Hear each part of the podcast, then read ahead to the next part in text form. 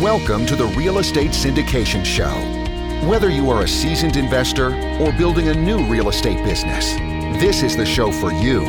Whitney Sewell talks to top experts in the business. Our goal is to help you master real estate syndication. And now, your host, Whitney Sewell. This is your daily real estate syndication show. I'm your host, Whitney Sewell. Today, our guest is Bobby Sharma. Thanks for being on the show, Bobby. Thank you, Whitney. Pleasure to be here with you. Focused on savings and investing, Bobby Sharma's biggest asset was building a network of trusted partners uh, after several false starts. Being a real estate and technology junkie, he believes that technology is a tool to enhance investment strategies. He is currently building a prop tech startup in Silicon Valley. Uh, Bobby, thank you again for your time and just being willing to share your expertise with the listeners and myself. Give us a little more about, you know, maybe your real estate investing career or what you're doing right now in real estate. And let's jump into some of your superpowers. You know, I know you are extremely talented at just networking and, and building that that investor base and those things that I know most of the listeners or majority of them are going to be very interested in hearing as well and how you've used technology to do that too. So, but give us a little more about your your real estate background and who you are. Thank you, Whitney. So yeah, uh, look, uh, you know, I started investing at a very early stage, and it was, it was purely accidental.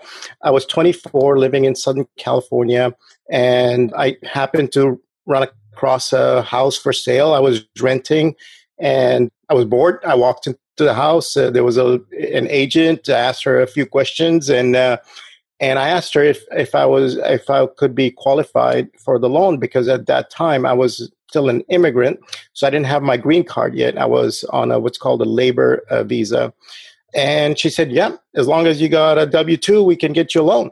So that's where it started. I bought a house, three bedroom, two bath in Riverside, California.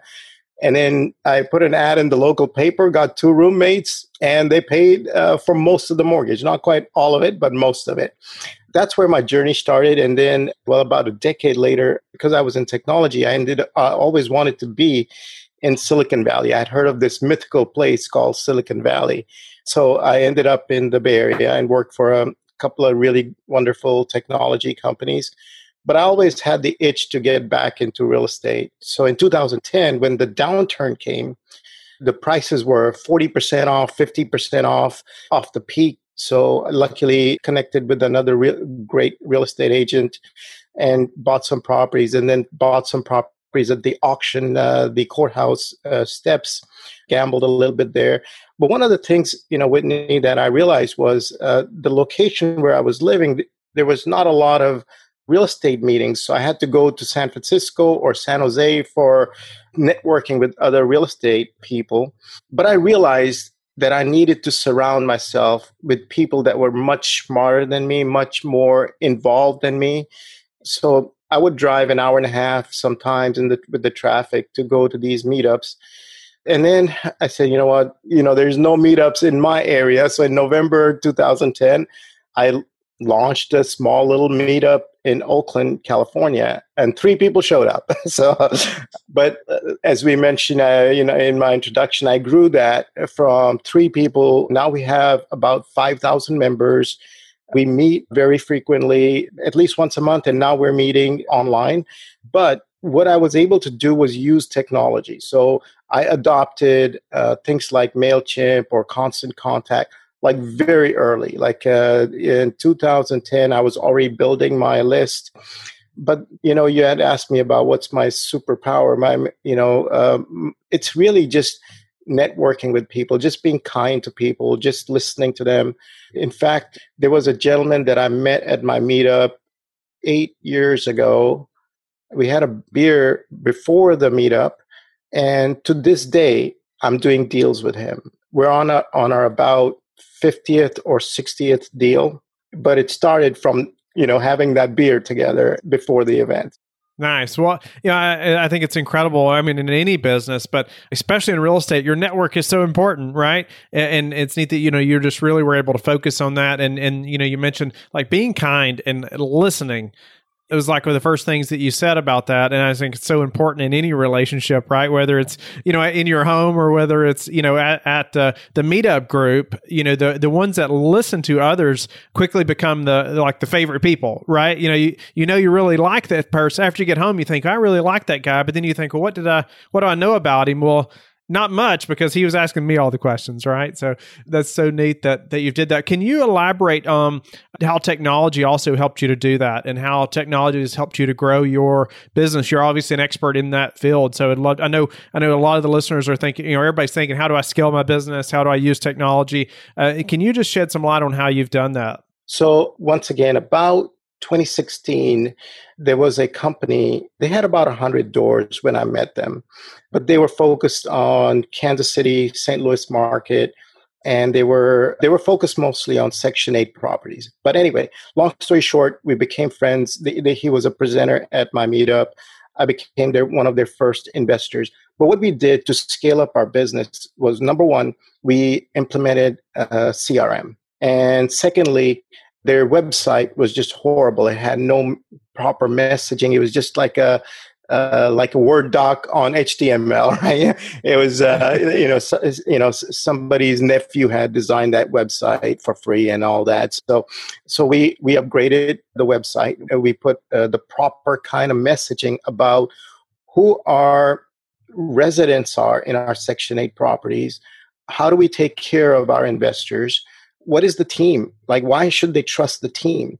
And of course testimonials. So a lot of good testimonials from from residents from investors and it cost us quite a bit right? So it was not an inexpensive venture but it cost us um, significant amount of money. It was an investment that we made.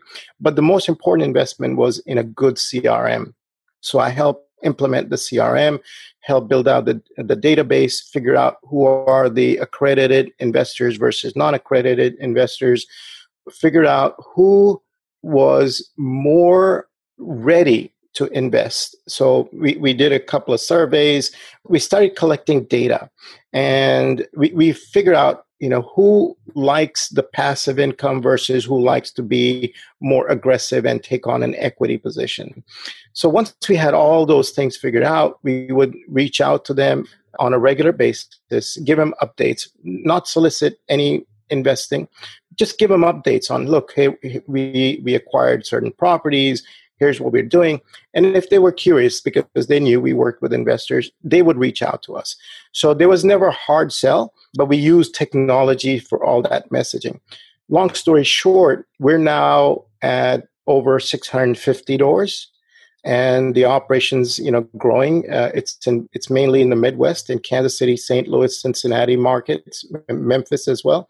But that's how we grew that business. Nice. Do you mind to mention what crm you all are using? We used Salesforce. Okay. Yeah, that's a very robust system, no doubt about it.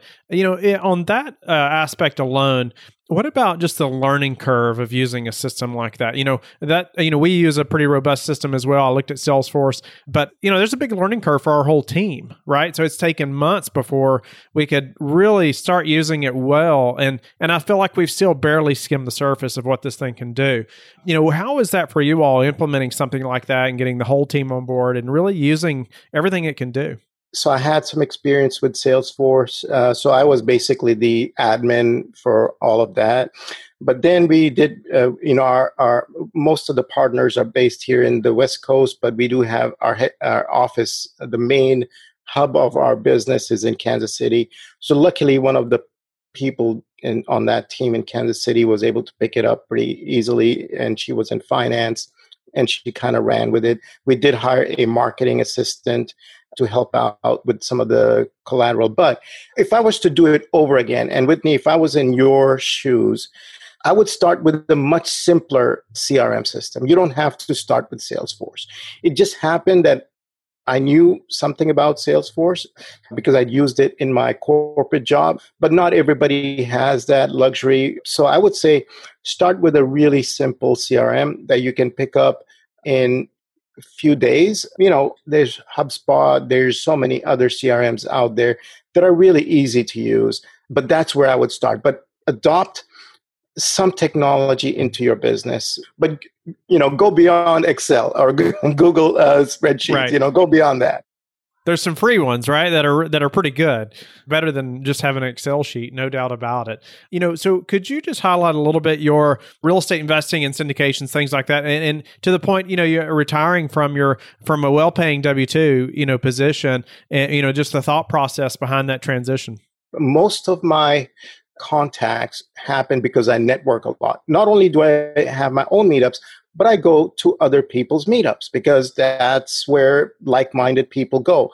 So I take the time and I go and I support other meetups. And sometimes I even do joint events with other meetup leaders. You know, sometimes we have a speaker who can only be in town for one night and we want to fill the room. So we'll do, we'll, we'll do co marketing. Essentially, I found my syndication partners because I had invited some of them, you know, folks like yourself. Uh, I had I had a lot of respect for what they had achieved, so I said, "Hey, would you like to come and present at my meetup?" So four and a half years ago, I had a, a young gentleman who had acquired a lot of doors, and he spoke at my meetup. And then uh, two years ago, he reached out to me and said, "Look, I enjoyed presenting to your group." We're looking at acquiring some more assets you know, would you like to partner with us? That's how it got started. But it, you know, Whitney always started for me by offering something of value to my partners, right? It, it, it was always, hey, listen, mm, I don't, you give me equity just because I'm wealthy or I'm a nice guy or whatever. No, it's how can I help you grow your business? You know, what are the challenges that you're facing that I may be able to help you with? Maybe I can't, but if I can, I will try to help you. Uh, so that's been my approach, and that's how all my partnerships started. So that's how we got going with syndications.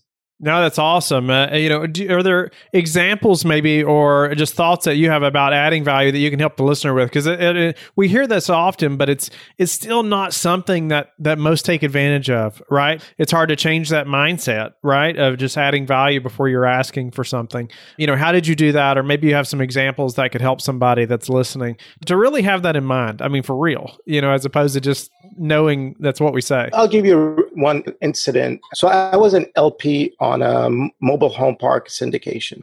They weren't big operators; uh, they were sort of medium-sized operators. But they, luckily, one of the partners was based out in San Francisco. So one day we grabbed lunch, you know, because I had invested with them, and he's like, "Hey, I'll give you an update. Let's go grab lunch."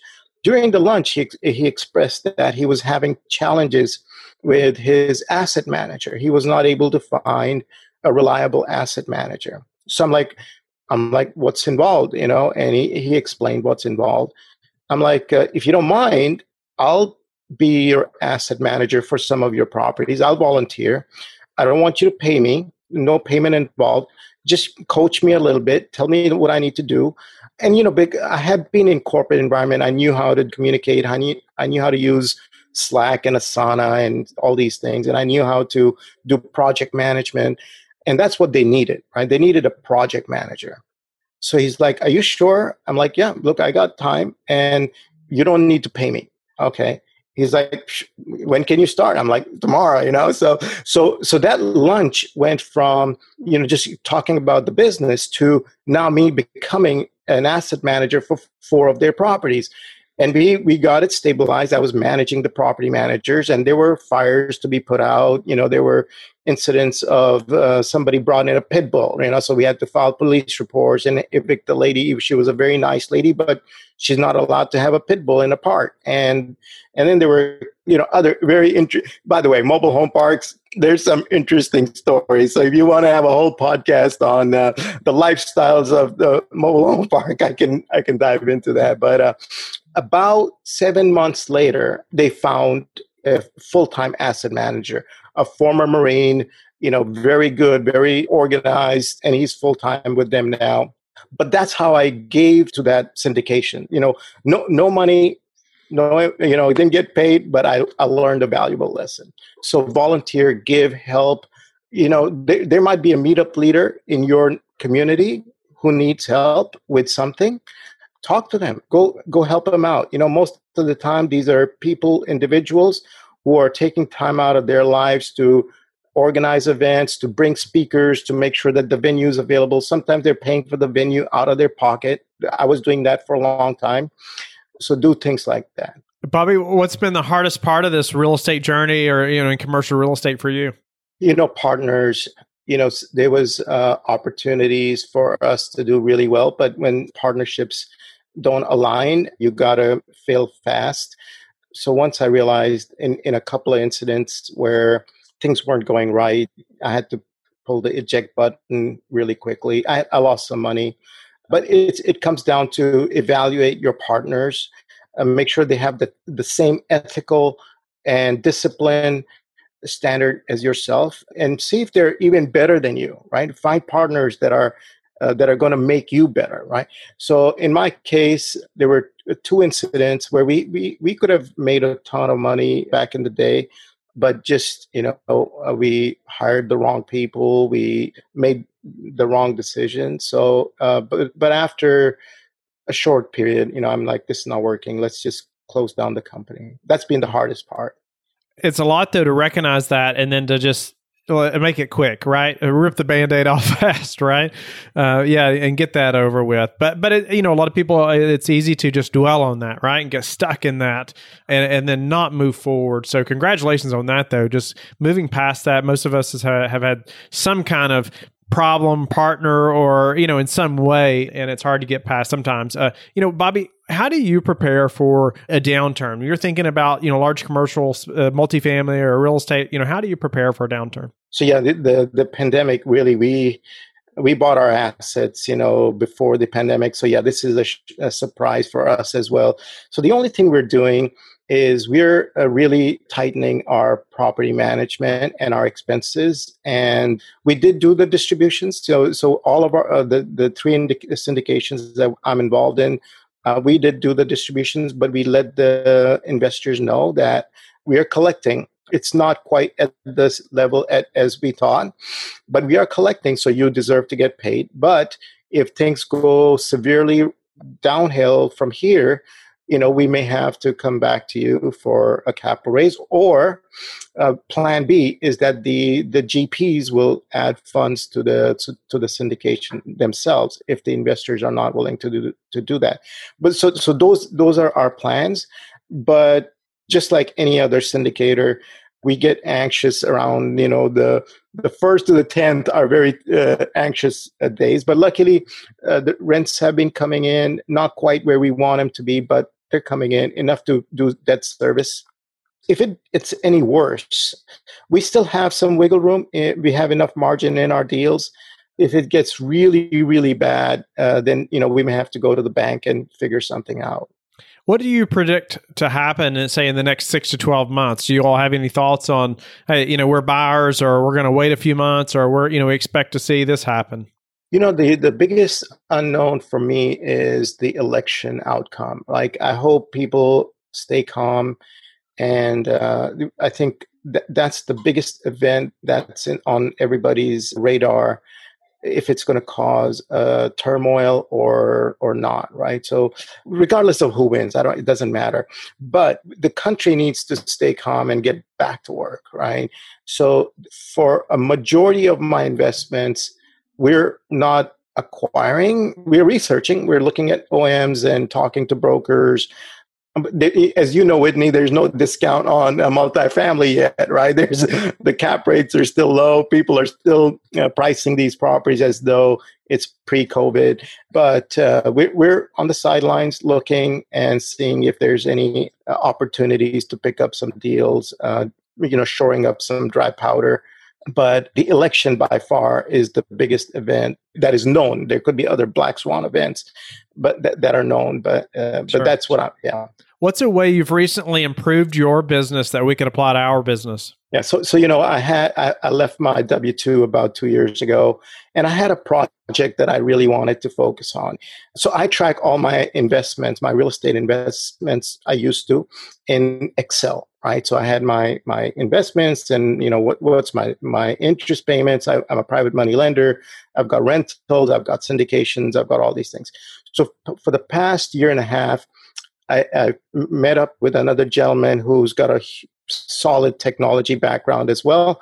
So we've been using this tool that we've built to track our assets. It's a, it's an asset performance management tool. It's not a property management tool. It's it's not a QuickBooks, but it's kind of a hybrid where we pull in data from your property management, from your bank account, and we give you how your assets are performing that you've already purchased, but not necessarily just your syndications, right? You could own uh, your rent your rental properties. You could have a private money. You could be in a note. You could be in a syndication. It's your uh, your primary home.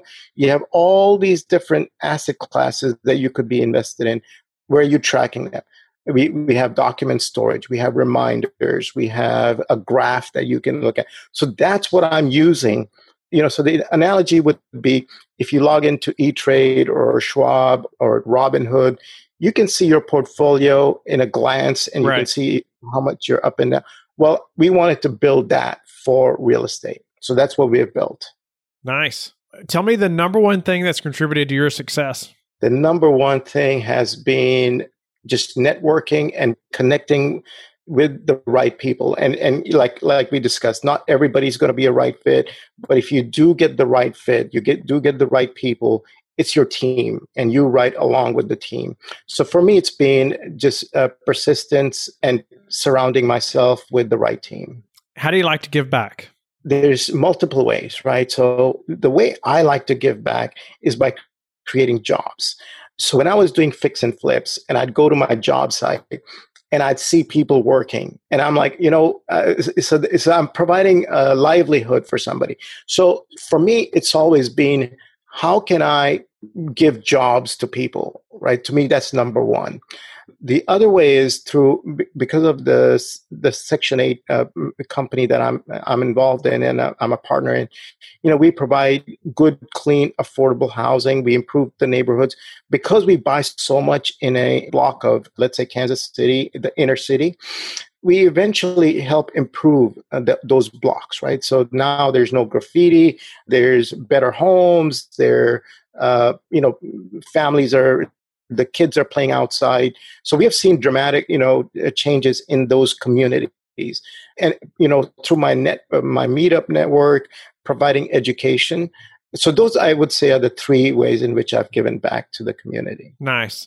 Well, bobby i'm grateful to have met you and grateful to have had you on the show. Uh, just an amazing story you know the immigrant you know coming to the us and house hacking. I mean it's great to hear that and just you know you, rented it out to two other people and got started in that way. Didn't know if you would even qualify and you made it happen. And now you're doing a lot bigger things and and how you've used technology as well to even grow uh, you know your meetup to 5000 people. That's very significant. Most people that are running a meetup, you know, I dream of having one that size, or maybe they think, oh, there's no way I could manage that, you know, but you've done it. And I'm sure that has paid, you know, dividends forward. Uh, so, t- but tell people how they can get in touch with you and learn more about you. Yeah, very easy. It's just B O B B Y. So Bobby at bettercapital.us. So Bobby at bettercapital.us. Don't go yet. Thank you for listening to today's episode. I would love it if you would go to iTunes right now and leave a rating and written review. I want to hear your feedback. It makes a big difference in getting the podcast out there. You can also go to the Real Estate Syndication Show on Facebook so you can connect with me and we can also receive feedback and your questions there that you want me to answer on the show. Subscribe too so you can get the latest episodes. Lastly, I want to keep you updated. So head over to lifebridgecapital.com and sign up for the newsletter. If you're interested in partnering with me, sign up on the Contact Us page so you can talk to me directly. Have a blessed day, and I will talk to you tomorrow. Thank you for listening to the Real Estate Syndication Show, brought to you by LifeBridge Capital. LifeBridge Capital works with investors nationwide to invest in real estate, while also donating 50% of its profits to assist parents who are committing to adoption. LifeBridge Capital, making a difference, one investor and one child at a time. Connect online at www.lifebridgecapital.com for free material and videos to further your success.